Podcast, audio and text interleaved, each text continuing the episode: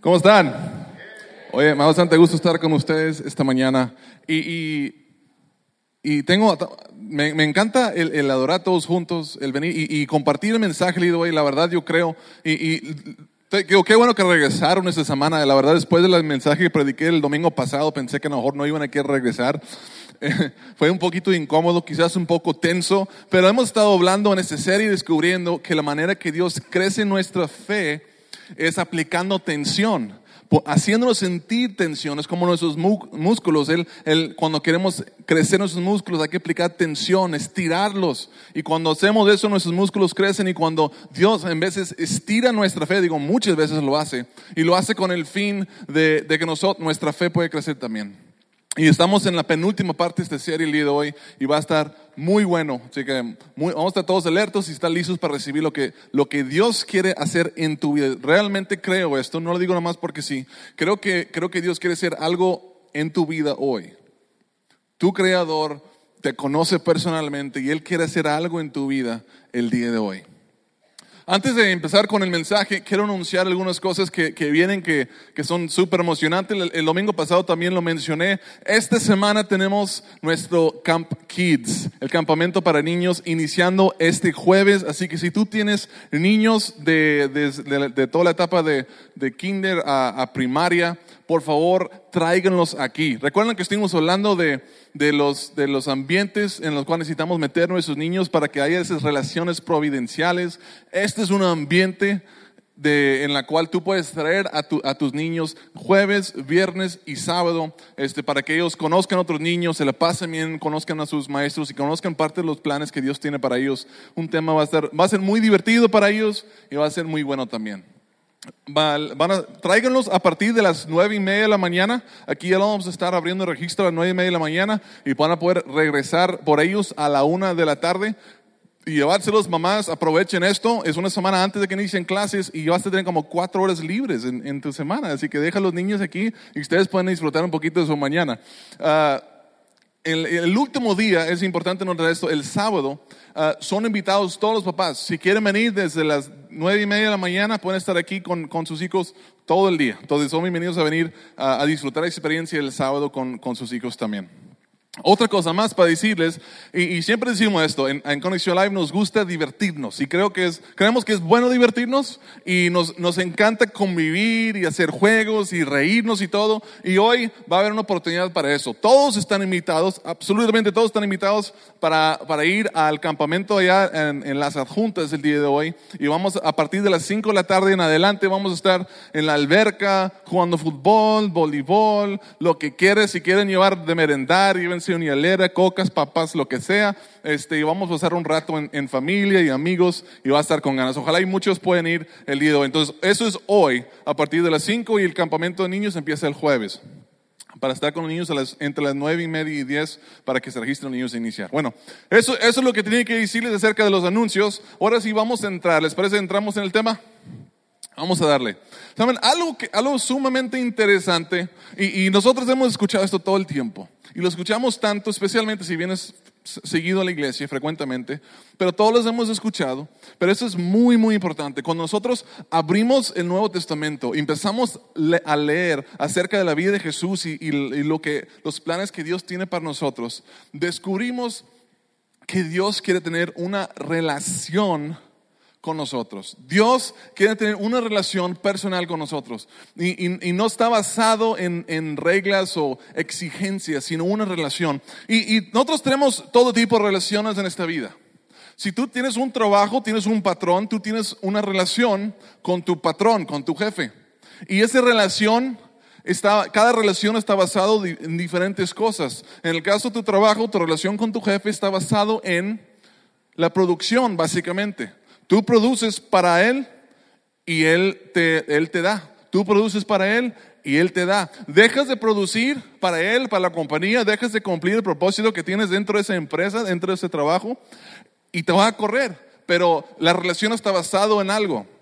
Ahora, hay otras relaciones también. Todos tenemos, todos tenemos una patria, una patria. Somos, tenemos una nacionalidad y nuestra nacionalidad aunque realmente está basado en las leyes de, de la tierra donde tú naciste o donde vives generalmente. Tu nacionalidad, tú eres mexicano porque las leyes del país de México dice que tú eres un mexicano y te aceptan y, y ellos concuerdan que tú eres un mexicano. Ahora, tú también tienes una relación con tus padres. Tenemos una relación con nuestros padres. A lo mejor es diferente, pero nuestra relación con nuestros padres no eh, existe porque nosotros nacimos de ellos. Ellos son nuestros padres biológicamente y son nuestros padres, entonces tenemos una relación con ellos. Y por último, también tenemos, amig- ah, tenemos amigos y, y los que estamos casados, tenemos esposos, tenemos esposa. Y nuestra relación con ellos está basado en algo diferente también, está basado en amor, como decía Bethany hace unos momentos, y, y confianza. Está basado en amor y confianza. Y ah, todas nuestras relaciones están basadas en algo. Y lo increíble es que nuestra relación con Dios, Dios quiere que nuestra relación con Él sea más íntima, más, más importante y más especial que cualquier de otras de esas cosas. Dios no solamente, fíjense, no solamente te invita a ser su hijo, te invita también a ser su amigo y te invita también a ser de su patria. Y te invita también a ser un colaborador con Él, a trabajar juntamente con Él. Dios tomó lo mejor de todas las relaciones que tenemos en la vida y nos, lo ha ofrecido esa invitación a nosotros. Yo quiero tener una relación contigo. Y no quiero que seas mi esclavo porque bien pudo haber dicho, yo quiero, que, no, yo quiero tratarlos como mis esclavos porque Él es Dios y nosotros su creación y lo pudo haber hecho. Pero Él dijo, no, no, yo no, yo no quiero que seas mi esclavo, quiero que seas mi amigo. Más que mi amigo, yo quiero tener una amistad contigo, pero te ofrezco ser mi hijo o mi hija. Y no solamente quiero que seas mi hijo y qué bonito y todo, yo quiero que seas parte de lo que estoy haciendo en la tierra. Yo quiero que trabajas conmigo. Yo quiero que seas parte de mi reino. Quiero compartir la misma patria contigo. Es increíble la relación que Dios nos da. Pero a cambio de las otras relaciones, a diferencia de las otras relaciones que les mencionaba, todos están basados en, en amor y confianza o, o simplemente en por dónde naciste o las leyes que existen. Nuestra relación con Dios está basada completamente en la fe, en la confianza que nosotros tenemos en Dios. De hecho, dice la palabra de Dios. En realidad, sin fe es imposible agradar a Dios, ya que cualquiera que se acerca a Dios tiene que creer en Él, que, Él existe y que recompensa a quienes lo buscan. Más que cualquier otra cosa, y esto es bien importante porque muchos tenemos un concepto muy diferente a esto. Pensamos que depende de, que nosotros cumplamos la- lo que Dios dice, todos los requisitos, y, y si no las rompo, si, no, si rompo esos requisitos, si no las cumplo, entonces no puedo tener relación con Dios. Si yo le fallo, entonces termina ahí mi relación con Dios. No se basa en requisitos, no se basa en dónde naciste, no se, basa, no se base en lo que has hecho o tu pasado, se basa en la fe que tú depositas en Jesús y por medio de Jesús nosotros podemos tener una relación con Dios. Sin fe es imposible tener una relación con Dios. Sin fe es imposible relacionarse con Dios. La prioridad de Dios no es nuestra comodidad. No es nuestra productividad tampoco. La prioridad de Dios ni siquiera es nuestra santidad. La prioridad de Dios es que nosotros confiemos en Él. Sin fe es imposible agradar a Dios. Y hemos estado hablando de la fe en esta última serie porque es sumamente importante. Sin fe ni siquiera podemos hacer cualquier cosa que agrade a Dios. Es muy importante tener una fe fuerte. Y hemos descubierto que hay cinco cosas que Dios usa para crecer nuestra fe. Ya hemos visto algunas de ellas. La primera que vimos fueron las enseñanzas prácticas. Enseñanzas basadas en la Biblia que son prácticas, que la gente puede escuchar y entender cuál es el propósito de Dios para sus vidas. Si, si no han escuchado algunos de estos mensajes, los invito. Pueden ir a la página de conexionlive.com o visitarnos en Conexión Live en Facebook y pueden escuchar estos, estos mensajes. Relaciones providenciales, el número dos. Dios usa personas Y es providenciales porque Dios es el que los pone, Dios es quien nos conecta con las personas. Nosotros tenemos que asegurarnos de cooperar con Dios y ponernos en el ambiente donde Dios puede arrimar una persona para nosotros, pero es Dios quien nos conecta con personas y los usa para, para crecer nuestra fe. De hecho, todos los que estamos aquí el día de hoy, te aseguro que estás aquí porque alguien te invitó. Viste algo en alguien e influyó en ti y por eso estás aquí el día de hoy todos los que estamos siguiendo a Jesús, si tenemos mucha fe o poca fe, fue porque alguien nos invitó, influyó en nosotros. Dios es el que hace eso. Disciplinas privadas, eso estuvimos hablando la semana pasada. Hay, algunas de estas cosas nosotros no podemos controlar, pero hay un área en que sí podemos nosotros podemos hacer bastante. Es el área de las disciplinas privadas, que básicamente es meditar en la palabra de Dios, es leer la Biblia, es orar y es dar. Es leer la palabra de Dios, orar y dar. Cuando nosotros hacemos estas cosas, Dios trabaja en nosotros, porque básicamente es nosotros diciendo, Dios, yo te confío mis riquezas, te confío mi tiempo, y yo confío que tú vas a suplir mis necesidades y que me vas a dar suficiente tiempo para hacer estas cosas. Y cuando nosotros confiamos, cuando nuestra obediencia, y he, he, dicho esto muchas veces, se encuentra con la fidelidad de Dios, nuestra fe crece. Ministerio personal, vamos a estar hablando de eso esta semana. Ahorita vamos a meterlo más en detalle. Y circunstancias cruciales lo vamos a hacer la próxima semana. Y, esto es eh, el, el, tema del día de hoy, es ministerio personal. ¿Qué quiero decir con esto? Tu ministerio personal básicamente es cuando tú usas lo que Dios te ha dado, tus dones y tus talentos, tus habilidades, y lo pones al servicio de la iglesia o de otras personas. Cuando tú usas lo que Dios te ha dado, todo lo que Él te ha dado, lo, que te puedes imaginar, incluso las cosas, hay cosas que estoy seguro que ni siquiera piensas que puedes hacer. Pero cuando tú usas esas cosas que Dios te ha dado y lo pones al servicio de otras personas, eso es el ministerio personal. Y es importante, sumamente importante que, que como, como iglesia nosotros entendamos esto, porque mira, hay muchas personas que necesitan lo que nosotros tenemos. Hay mucha necesidad en el mundo. Hay muchas personas que necesitan esperanza. Y alguien, y Dios quiere que nosotros salgamos de nuestra zona de comodidad y que vayamos con las personas y les presentamos la esperanza que hay en Cristo. Que los encontramos, que, que vayamos donde están ellos y los ayudamos en su situación. Hay mucha necesidad en el mundo y Dios quiere que nosotros seamos parte de la solución, que nosotros vayamos y ministremos a esas personas, que quiere que sirvamos dentro de la iglesia, para que nos edifiquemos los unos a los otros. De hecho, yo creo esto sinceramente. Si tú eres un miembro de la familia de Dios, si tú eres miembro de esta iglesia, hay un rol que Dios te ha puesto aquí para, para que hagas, para jugar. Tú tienes algo importante que estar haciendo dentro de la iglesia. Así lo creo. Y si no lo estás haciendo, no, te estás perdiendo del, del propósito de Dios para tu vida. Y la iglesia también se está perdiendo de, esa función que tú debes estar ah, haciendo. Dios te ha puesto aquí y tú tienes un propósito y hay muchas cosas que tú puedes hacer dentro de la iglesia. Dios quiere usarte para que, para usar, para que toda tu comunidad conozca de Él, para satisfacer las necesidades de las personas en nuestra comunidad y como mencionaba, llevar esperanza a las personas. ¿Por qué? Porque Dios los ama. Porque Dios ama a todas las personas y quiere, y quiere ayudarlos quiere compartir su amor con ellos por medio de nosotros. Y eso es bien importante. Pero sinceramente ni siquiera creo que eso es el motivo más importante por lo cual Dios quiere que tú te conectes con, un ministerio, que tú estés sirviendo a Dios. Hay algo más importante, porque más que cualquier cosa que Dios puede usarte para hacer en la comunidad o en la iglesia, Dios quiere que tú le estés sirviendo a Él, porque cuando tú sales de tu zona de comodidad, de tu confort, y cuando empiezas a hacer algo que incluso te da miedo, que es muy difícil para ti, que te intimida hacer, cuando sales de ahí, lo que hacemos es que dependemos de Dios y Dios es fiel y nuestra fe crece. Porque si, si somos bien sinceros, y, yo he hecho esto muchas veces, yo he visto necesidades que, o dentro de la iglesia, de la iglesia, que, que yo siento que Dios me está diciendo como que suple esa necesidad. Y yo digo, ¿sabes qué? Alguien más puede hacer eso mejor que yo. Y la verdad es que es cierto, hay otras personas que lo pueden hacer mejor que yo. Pero el punto no es solamente satisfacer la necesidad. Eso es importante también, pero Dios quiere que yo lo haga porque Él quiere hacer algo en mí.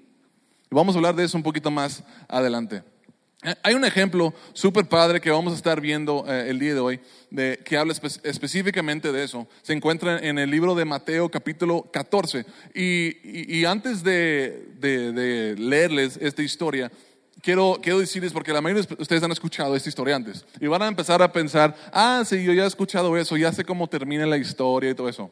Pues a lo mejor la has leído, de hecho todos la hemos escuchado de alguna manera u otra, pero hay algo bien importante que estoy casi seguro que nadie en la cual se han fijado y es sumamente importante para nosotros. Así que vamos a ver este pasaje muy conocido y vamos a descubrir qué es lo que Dios tiene para ti esta mañana. Ah, empezamos en, en Mateo 14, versículo 13. Dice, cuando Jesús recibió la noticia, se retiró él solo en una barca a un lugar solitario. Okay. El contexto. ¿Qué, es la noticia que Jesús recibió? se acababa de enterar que, Juan el Bautista, quien era su primo, su primo hermano, se había, lo habían matado, lo habían degollado literalmente. ¿Por, eh, ¿Por, qué? Porque resultó que, mira, la, iba así. Herodes, han escuchado todos del rey Herodes, ¿verdad? Bueno, esto no es el, Herodes. En la historia de la Navidad, recuerden cuando Herodes mandó matar a todos los niños menores de dos años. No es ese Herodes, es, ese es Herodes el Grande. Eso es el hijo de, de Herodes que también se llamaba Herodes. Herodes se había casado, estaba casado se divorció de su esposa porque se iba a casar con otra mujer. Y esta otra mujer era la esposa de su medio hermano. A cuenta se la arrebató a, su medio hermano y se casó con ella. Pero no solamente se divorció de su esposa para casarse con la esposa de, de su hermano, sino también esta mujer era su sobrina. Era el hijo de su hermano de sangre. Entonces, había muchas cosas malas aquí. Y Juan el Bautista está viendo esto y sin pelos en la lengua, como decimos aquí, él está hablando en contra del rey Herodes. Eso está mal y está criticando y constantemente Herodes es un ejemplo de, sus críticas delante de las personas. Entonces lo arrestan y terminan matándolo con el tiempo. Entonces Juan, Jesús acaba de escuchar que su primo lo, lo acababan de matar, entonces se, siente un poco mal, se, entristece, se retira del lugar donde está para, para estar de luto por un tiempo. Pero no funcionó, no, funcionó, porque las multitudes, dice, se, enteraron y lo siguieron a pie desde los poblados. Entonces Jesús se sube a una barca y, está un lago muy grande y él cruza en la barca al otro lado y la gente se entera y rodean todo para llegar allá. Entonces básicamente va llegando Jesús y va llegando esta gran multitud, y no era no una pequeña multitud, era una gran multitud de personas que lo estaban siguiendo y llega allá. Cuando Jesús desembarcó y vio tanta gente, básicamente le ganaron, eh, ve, a, tanta gente, tuvo compasión de ellos. Y, y nada más, eso no es el punto de la historia, pero me gustó esto. Jesús está triste porque su primo se acaba de morir, así que hace un esfuerzo para retirarse y estar sol, a solas. Y, pero llegan las personas y tienen necesidad, y Jesús en su necesidad tuvo compasión de ellos. Y me encanta eso porque nos, revela el corazón de Dios. Que, Jesús, cuando, cuando él hubiera querido estar solo, cuando prefería estar solo, pero vio otras personas en necesidad, dijo, sabes que yo puedo esperar, mis sentimientos pueden esperar, yo quiero servir a esas personas. Entonces es lo que hizo. Ah, tuvo compasión de ellos y sanó a los que estaban enfermos. Al atardecer se le acercaron sus discípulos y le dijeron, este es un lugar apartado y ya hace tarde. Ah, y ya se hace tarde. Despide a la gente para que vayan a los poblados, se compren y se compren algo para comer. Entonces, ya les decía, la gente lo siguió lejos. Jesús quería un lugar solitario. Fue un lugar solitario y de repente no fue tan solitario y la gente está lejos de sus casas, están lejos de los poblados, cualquier pueblo alrededor, y los discípulos dicen, oye, están cansados, caminaron toda la vuelta de la presa y están acá y, ya es tarde, se va a oscurecer y no han comido, no hay ser que se desmayen en camino, vamos a mandarle a su casa antes de que anochezca para que coman algo. no tienen que irse, contestó Jesús. Denles ustedes mismos de comer. Imagínate, ¿Ok? Jesús sabe que tienen hambre y no hay nada para comer. Sin embargo, le dice a sus discípulos que hagan algo que no pueden hacer. Aliméntalos tú. Imagínate. Aliméntalos tú. Y eso es parte de la tensión. Y eso específicamente, en la tensión. Si tú eres un seguidor de Jesús, si eres un cristiano, o, llegas a ser cristiano algún día, esa es la tensión que tú vas a sentir. O quizás hoy mismo estás sintiendo. Porque tú ves una necesidad en tu comunidad y ves, oye, alguien debería decir algo respecto, eso, eso está mal. Oye, ves una necesidad dentro de la iglesia, ves como algunos ministerios les, quizás les falta o debería mejorarse, eh, hace falta más voluntarios, gente que esté haciendo ciertas cosas. Tú ves esas necesidades, ves personas que necesiten consejería y ves la necesidad del Estado, quizás de las familias en nuestra iglesia, en nuestra comunidad, y estás pensando, wow, alguien debería ministrar a esas personas, ayudar a fortalecer las, familias. Y ves problemas con los adolescentes, y ves problemas uh, con con los jóvenes y, que, que, en rebeldía y los niños y hay problemas de adicción y hay, hay tantos, tantos problemas, hay tantas personas que, que no conocen de Jesús y, y muy superficialmente, pero nadie les ha explicado y tú ves todas esas necesidades y dices tú, alguien debería hacer algo y Jesús dice, tienes razón, alguien debería hacer algo. Yo quiero que hagas algo. Y tú dices, espérate, espérate Jesús, no entiendes. Lo que pasa, lo que pasa es que yo no soy bueno para eso. Yo, yo, no, yo, no, yo no fui creado para eso. Mis habilidades, no, yo no, es más, ¿qué les puedo, qué puedo hacer yo por ellos? ¿Cómo les puedo ayudar a ellos? pero tú sientes esa carga. Y dice, alguien debería hacer algo. Y tú sabes, y algunos de ustedes saben, porque se identifican con lo que estoy diciendo, saben que no solamente lástima y no solamente compasión, como que, ay, pobrecito de ellos. Alguien debería hacer algo, es algo más. Sientes que como que cuando te cuestas en las noches es algo que, que, en veces está ahí y no te deja dormir. Y cada vez que lo ves lo notas y lo notas y lo notas y dices tú, alguien debería hacer algo, algo está mal y, Jesús está diciendo, yo quiero que tú hagas algo. Y tú dices, es que yo no tengo, ¿quién soy yo? Tú tienes todo tipo de pensamientos, ¿quién soy yo? ¿Qué, qué podría ser yo para solucionar ese problema? Yo no tengo nada que dar. Yo no tengo el talento, pero, pero hay muchas personas que sí. Dios, yo no soy de los que voy, yo soy de los que, los que me pongo de rodillas y yo le, te pido que mandes personas. Yo soy un guerrero de oración, pero yo no soy el que voy a hacer las cosas. Pero tú sabes en tu corazón que Dios quiere que hagas algo al respecto. Los discípulos, ¿cómo respondieron? Ellos objetaron. No tenemos aquí más que cinco panes y dos pescados. En otras palabras, nosotros no tenemos lo suficiente, no tenemos los recursos, no tengo nada que dar. Es imposible, son cinco mil hombres. Y, y, aquí tenemos cinco panes. Y no eran barras de pan bimbo de esas largas ni siquiera, eran como unos bolillos. Sí, imagínate una, una, una concha, cinco conchas y dos pescaditos dedos de pescado así chiquitos en vinagre. Probablemente en vinagre porque pues no tiene refrigeración, ¿verdad? No, nosotros no tenemos los recursos, eso es todo, lo, eso es lo único que tenemos. Y me encanta. ¿Qué dice Jesús? Tráigamelos para acá. Tráigamelos acá, les dijo. Y yo creo que eso es lo que Jesús nos dice a todos nosotros. Él nos invita y dice, hey, nosotros vemos un problema enorme, vemos esa necesidad, esa oportunidad donde alguien debería estar sirviendo y, vemos y, nos rompe el corazón y nosotros decimos, alguien debería hacer algo al respecto y, vamos con Jesús y decimos, Jesús, debería hacer algo al respecto como los discípulos, eh, ya es tarde y tienen hambre, mándalos a la casa, haz algo tú Jesús con ellos, suple, suple esa necesidad porque están cansados y tienen hambre y nosotros nos vamos con Jesús y decimos, Jesús, debería hacer algo al respecto. Alguien debería, es más, Jesús, tú deberías de, satisfacer esta necesidad. Manda a alguien. Y Jesús dice, aliméntalos tú. Suple esa necesidad. Y, tú dices, espérate Jesús, eso requiere miles, millones de pesos. Yo tengo tres pesos. Y Jesús dice, tráemelos para acá, tráemelos aquí. Yo no tengo, eh, se requiere de una persona de mucho liderazgo, de mucha autoridad, que sea un gran comunicador y, que pueda levantar recursos y ir allá y, alguien que puede dirigir las personas y hacer las cosas bien así, que tiene mucha experiencia. Yo, no tengo esa experiencia, Jesús. Yo nomás tengo, pues, pues nada, yo, yo, no soy nadie. Yo, yo qué puedo hacer. Y dice Jesús, ¿qué tienes?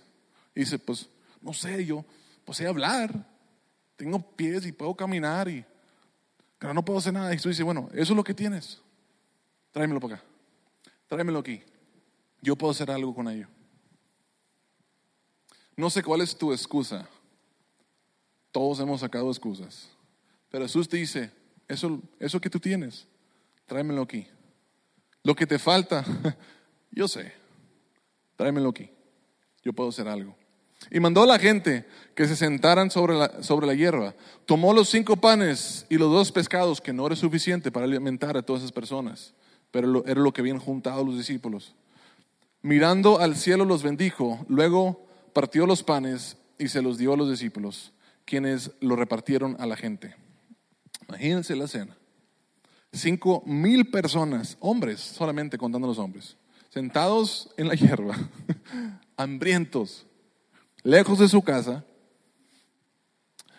los doce discípulos con una cara de, ¿qué voy a hacer con ellos? ¿Yo qué puedo hacer? Casi, casi sigue que con miedo de que, ¿cómo? Es imposible. Cinco panes, imaginen los cinco panes, dos peces y Jesús. Imaginen la escena. Y los discípulos dijeron, no podemos, pero le trajeron lo que tenía. Y Jesús tomó eso que ellos tenían y lo bendijo y lo empezó a repartir, lo empezó a, hacer pedazos y lo empezó a dar a los discípulos y lo repartieron con la gente. Jesús tomó el pan, lo empieza a repartir. Y seguramente los, los, discípulos dijeron, ¿qué voy a hacer con este pan? ¿Qué voy a hacer con este pan? No puedo alimentar a todas las personas. Y dijo Jesús, ¿qué puedes hacer con ese pan? No, pues lo puedo llevar a las personas. Ah, bueno, eso quiero que hagas. Tengo cinco panes y dos peces y ahora tengo pedazos de pan y unos pedacitos de peces y ¿qué puedo hacer? No puedo alimentar a cinco mil con esto. ¿Qué puedes hacer? ¿Puedo llevar a las personas? Ah, bueno, haz eso. Y llevaron las personas y lo llevaron las personas y regresaron y había más. ¿Qué puede hacer con eso? Lo puedo llevar a las personas. Llevaron a las personas y regresaron y había más. Tomaron pedacitos y Jesús lleva a las personas y lo llevaron a las personas. Y así lo hicieron y así lo hicieron. Después de todo, ¿qué hicieron los discípulos? Hicieron solamente lo que ellos sabían hacer. No hicieron nada más de lo que ellos sabían hacer. Mira, cuando tú escuches que Dios te está diciendo, yo quiero que hagas esto. Incluso yo creo que algunos de nosotros somos, somos sensibles a ciertas necesidades porque Dios nos creó de esa manera y queremos que Él quiere que nosotros cumplamos, satisfacemos esas necesidades específicas. Cuando nosotros vemos esas necesidades, le decimos a Dios, ¿qué, qué, quieres que haga con esto? Yo no tengo nada que dar. Mira, deja de darle, dejemos darle excusas a Dios. Él ya sabe lo que te falta. Y dile a Jesús, bueno, eso es lo que puedo hacer. Los discípulos no hicieron nada. Jesús fue el que hizo el milagro y alimentó a todas las personas. Los discípulos solo hicieron lo que sabían hacer. Y Dios nos llama a hacer lo que podemos hacer nosotros. Y el hecho que te da miedo, que te cueste hacerlo, que luchas con, esos sentimientos y, y dices tú, es que yo no soy el indicado. Eso es parte del por qué Dios te está llamando a hacerlo.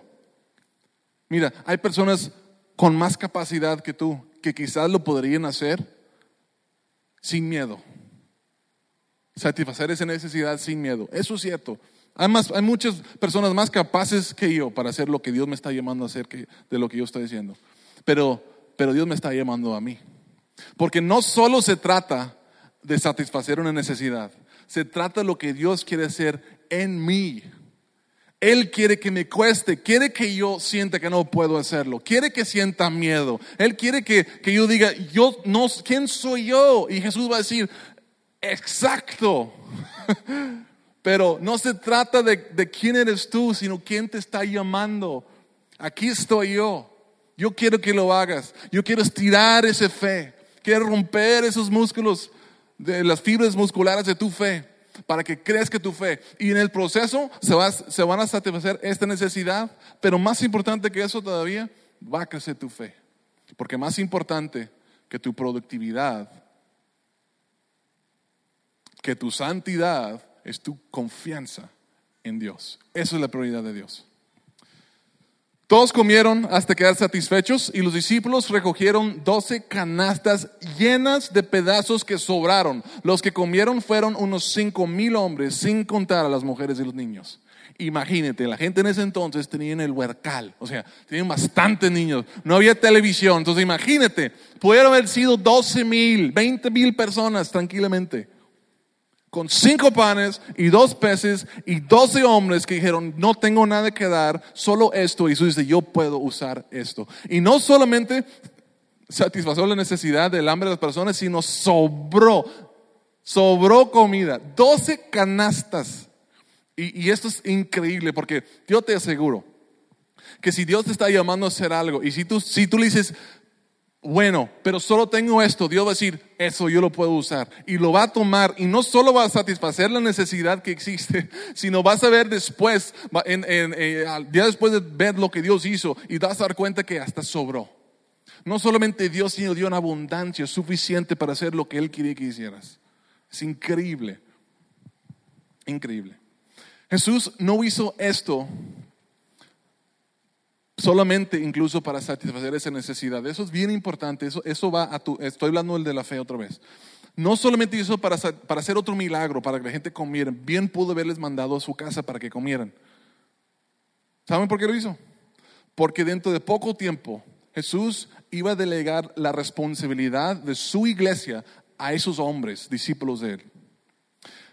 Y esa tarea de liderar la iglesia era una responsabilidad enorme, mucho más grande de lo que ellos eran dignos o capaces de hacer.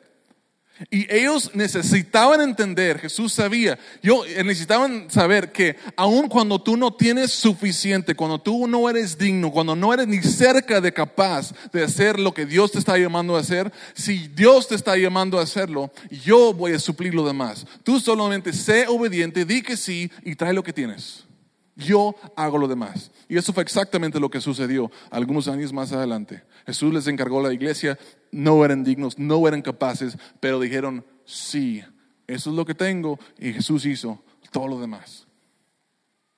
Increíble.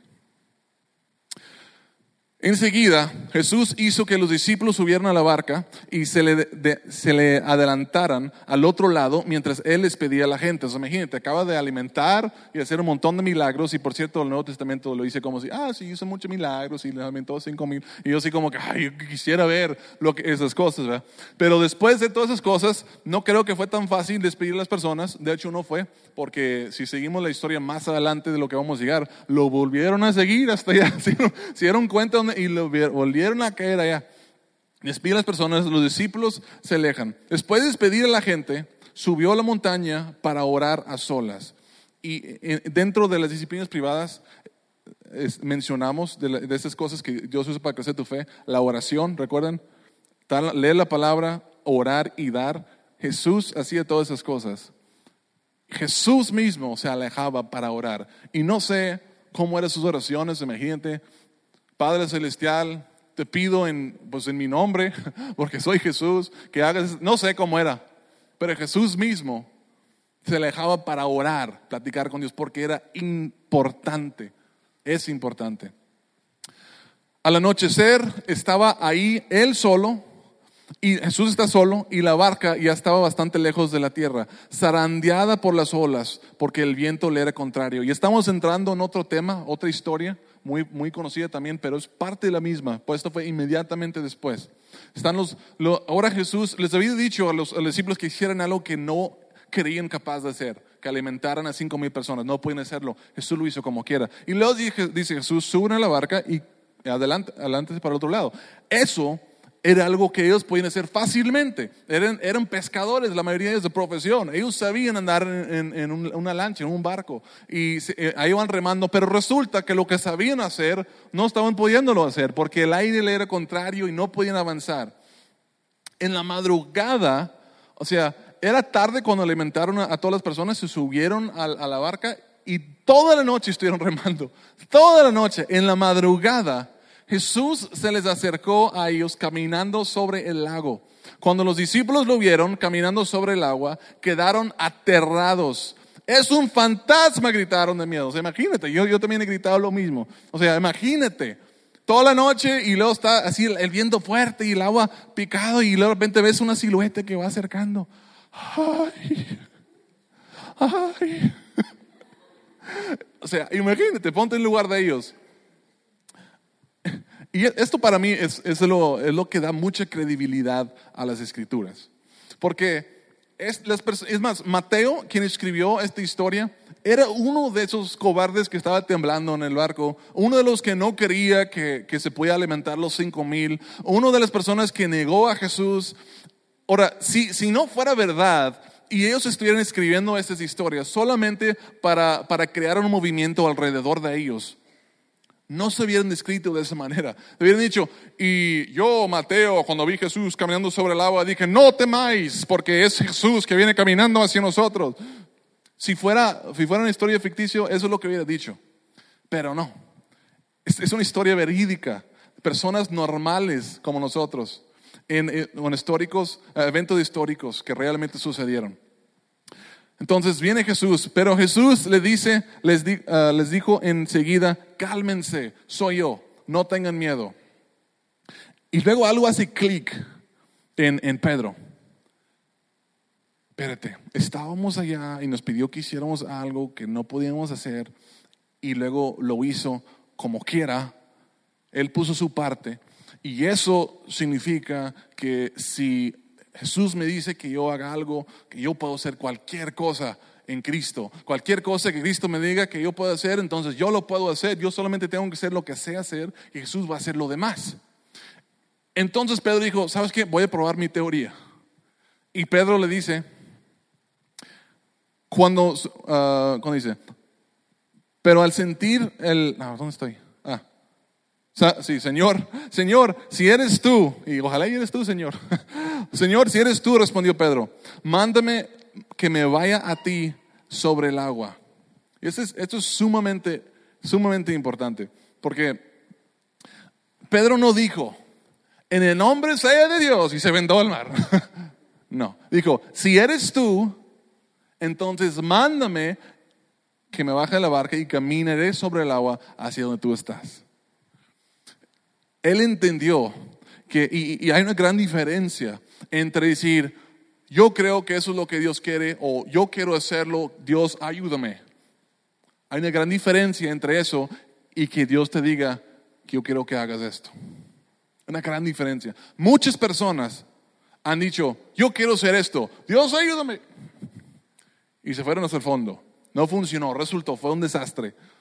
Pero Pedro entendió, yo no puedo manipular la voluntad de Dios, pero si Dios me dice que vaya, si Jesús me llama, entonces yo puedo hacer cualquier cosa. Entonces dice Jesús, si eres tú, entonces mándame que, que salga de la barca y caminaré sobre el agua contigo.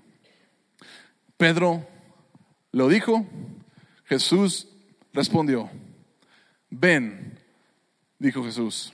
Pedro bajó de la barca y caminó sobre el agua en dirección a Jesús. ¿Qué hizo Pedro? ¿Caminó sobre el agua con sus fuerzas? ¿Pedro sabía cómo caminar sobre el agua acaso? No, pero sabía bajarse de la barca y sabía caminar. Jesús hizo lo demás. Dijo Jesús, si tú quieres que yo lo haga, yo voy a hacer lo que sé hacer, bajaré de la barca y caminaré, pero dependerá de ti si hundo o no, si me ahogo o no. Y yo voy a confiar en que tú me vas a dar la habilidad de caminar sobre el agua. Y así es la vida cristiana. Y saben que yo te invito a que ores la oración de Pedro.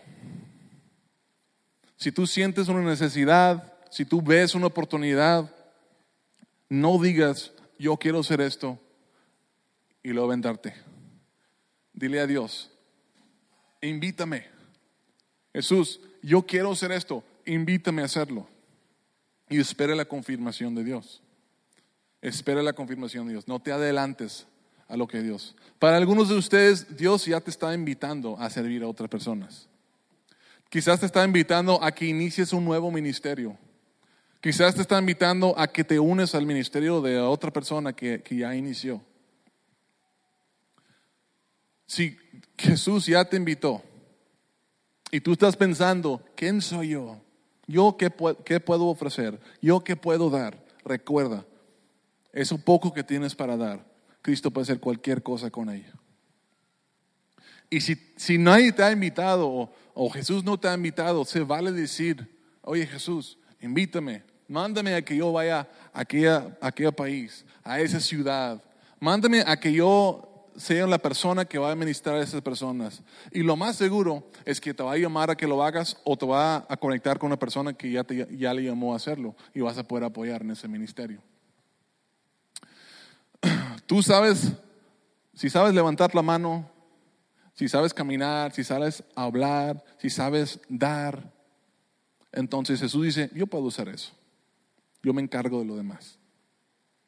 Pero Pedro, al sentir el viento fuerte, el viento fuerte, tuvo miedo y comenzó a hundirse. Entonces gritó, Señor, sálvame. Y el, entonces Pedro y muchas veces nos pasa a nosotros en la vida también, eh, salimos y decimos, Dios, sí, yo confío en ti, tú me estás llamando y voy. Y luego llego ahí y dice, esto no es lo que yo esperaba.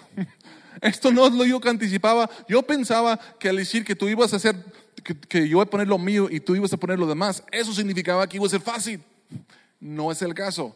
No significa que no va a haber vientos fuertes y olas y cosas que dan miedo y que sientas incluso que te van a matar o te vas a morir o que te va a faltar. No, no significa que no vas a sentir miedo, pero significa que si Dios te llamó, Él va a suplir, Él va a hacer lo demás. En el caso de Pedro, Jesús lo, ordenó que lo hiciera, se salió pensando que iba a ser más fácil de lo que era, quitó los ojos de Jesús y empezó a hundirse. Es una lección para todos nosotros. Y enseguida, fíjense lo que dice, enseguida Jesús le tendió la mano y sujetándolo le reprendió, hombre de poca fe, ¿por qué dudaste de mí?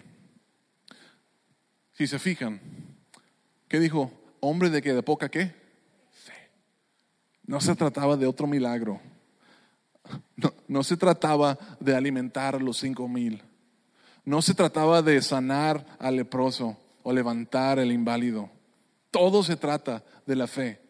Todo se trata de la fe. Hombre de poca fe, ¿por qué dudaste? Y Jesús, yo, no sé, yo no estaba ahí, pero me imagino que no lo, no lo estaba reprendiendo como que, ah, hombre de poca fe. Yo creo que era como un padre le dice a su hijo, mi mm, hijo, casi lo logras.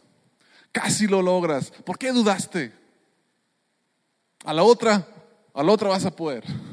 A la otra, a la otra no dudes, no dudes y vas a poder. Cuando subieron a la barca, se calmó el viento y los que estaban en la barca lo adoraron diciendo, verdaderamente tú eres el Hijo de Dios. Y esto es sumamente importante porque si tú estás aquí el día de hoy, si tú has recibido cualquier bendición de parte de Dios, de conexión live, de parte de un grupo pequeño, de parte de cualquier ministerio que Dios ha iniciado de casa hogar, de comedor, de, de youth, de, de kids, de lo que sea, si tú has recibido cualquier bendición de parte de Dios, es porque Dios le llamó a alguien que se sentía incapaz, sentía que él no podía, que no tenía nada que ofrecer. Invitó a alguien que dijo, yo no puedo, yo solo tengo esto. Y Jesús dijo, yo puedo usar esto. ¿Estás dispuesto a confiar en mí? Y alguien dijo que sí. Y tomó el paso, hizo lo que sabía hacer. Y gracias a eso, todos nosotros hemos recibido una bendición. Todos nosotros nos hemos beneficiado. Pedro fue el único que salió de la barca, pero cuando regresó, todos lo adoraron a Jesús. Lo que hiciste ya alimentar los cinco mil como que, pero después de esto y calmar los vientos y todo, wow, tú eres Dios. Cuando nosotros confiamos y tomamos ese paso, aunque no tengamos mucho que dar y le seguimos a Jesús donde está llamando, no solamente vas a ayudar a esa situación inmediata, a las personas inmediatas que están ahí, sino otras personas van a ver lo que estás haciendo también y van a adorar a Jesús.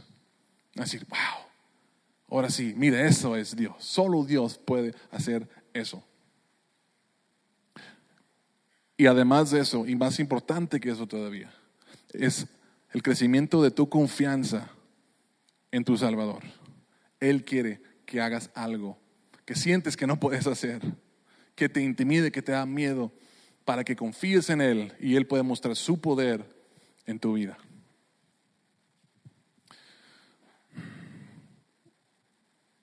¿Cómo te llama Dios? Te preguntarás. Oye, pues, ¿cómo es que me llama Dios? Mediante dos, dos cosas principalmente. Una persona de Dios te invita. Una persona de Dios te invita. Te dice, oye, necesito ayuda y yo creo que tú eres. Esa es una manera y la manera más común. Número dos, ah, Dios pone una carga en tu corazón que es más que, que culpa, que es más de lástima y más que compasión, sino una convicción de que alguien necesita hacer algo al respecto y eres tú. Y algunos de ustedes han, han, recibido esa invitación. Si has venido a la iglesia por más de un mes, has recibido esa invitación porque constantemente estoy invitando a personas a ser parte de lo que estamos haciendo. Has recibido la invitación. Y otros de ustedes están luchando con eso y están pensando, es que yo que tengo que aportar, yo que puedo aportar. Incluso están diciendo, ah, es que yo no siento que me necesitan. Eh, no se trata de la necesidad o no, se trata de lo que Dios quiere hacer en tu corazón. Si hay necesidad o no, y Dios está invitando, tú necesitas tomar el paso. Probablemente Dios está capacitando para algo más adelante, pero quiere que seas obediente y fiel en lo poco primero. Quiere crecer ese músculo de tu fe primero. Algunos de ustedes quizás Dios te está llamando a hacer algo que te va a llevar de este lugar a otro país, a otro estado, a hacer cosas que no tienes ni idea cómo hacerlas. Y estás luchando y estás poniendo un montón de excusas, excusas. Dios ya sabe, no, no, no, no le digamos excusas a Dios de las cosas que, que Él ya sabe que no tenemos y no podemos hacer. Vamos a decirle a Dios, hey, sí, Jesús dice, yo puedo usar eso. Yo te animo a que, a que hagas, a que tomes el paso y que confíes en Dios. ¿A qué te está llamando Dios? Y con eso vamos a concluir. ¿A qué te está llamando Dios? ¿A qué te está llamando Dios? ¿A qué te está llamando? Eh, haz esto. Si sientes una carga en tu corazón por algo, quizás es Dios que está diciendo, yo quiero que hagas esto. Y si no estás seguro, dile a Dios, como Pedro, mándame a que vaya allá. Mándame a mí a que haga eso a que haga aquello, a que sirva en ese lugar. Porque Dios también dice, ah, a mí me encanta ese espíritu. Claro que sí, yo te mando. O si no, te conecto con alguien más que ya lo está haciendo. O si no, hago un trabajo en tu corazón y lo enfoco hacia otro lado. Pero esa disposición es lo que estoy buscando. Yo, yo te doy dirección, tú dime que sí. Yo te invito a que esta mañana tomes un paso y te involucres en un ministerio personal. Busca un ministerio personal. Dile a Dios, yo quiero ser parte, yo quiero servir, yo quiero ser parte de la solución de esos problemas, pero más que eso, yo quiero que mi fe crezca en ti. Así que si me, si me invitas, aunque me dé miedo, aunque no tenga nada que ofrecer, aunque ni siquiera vea una necesidad, digo que sí. Haz conmigo lo que tú quieres. Dios va a hacer grandes cosas y va a suplir todo lo que tú no puedes hacer.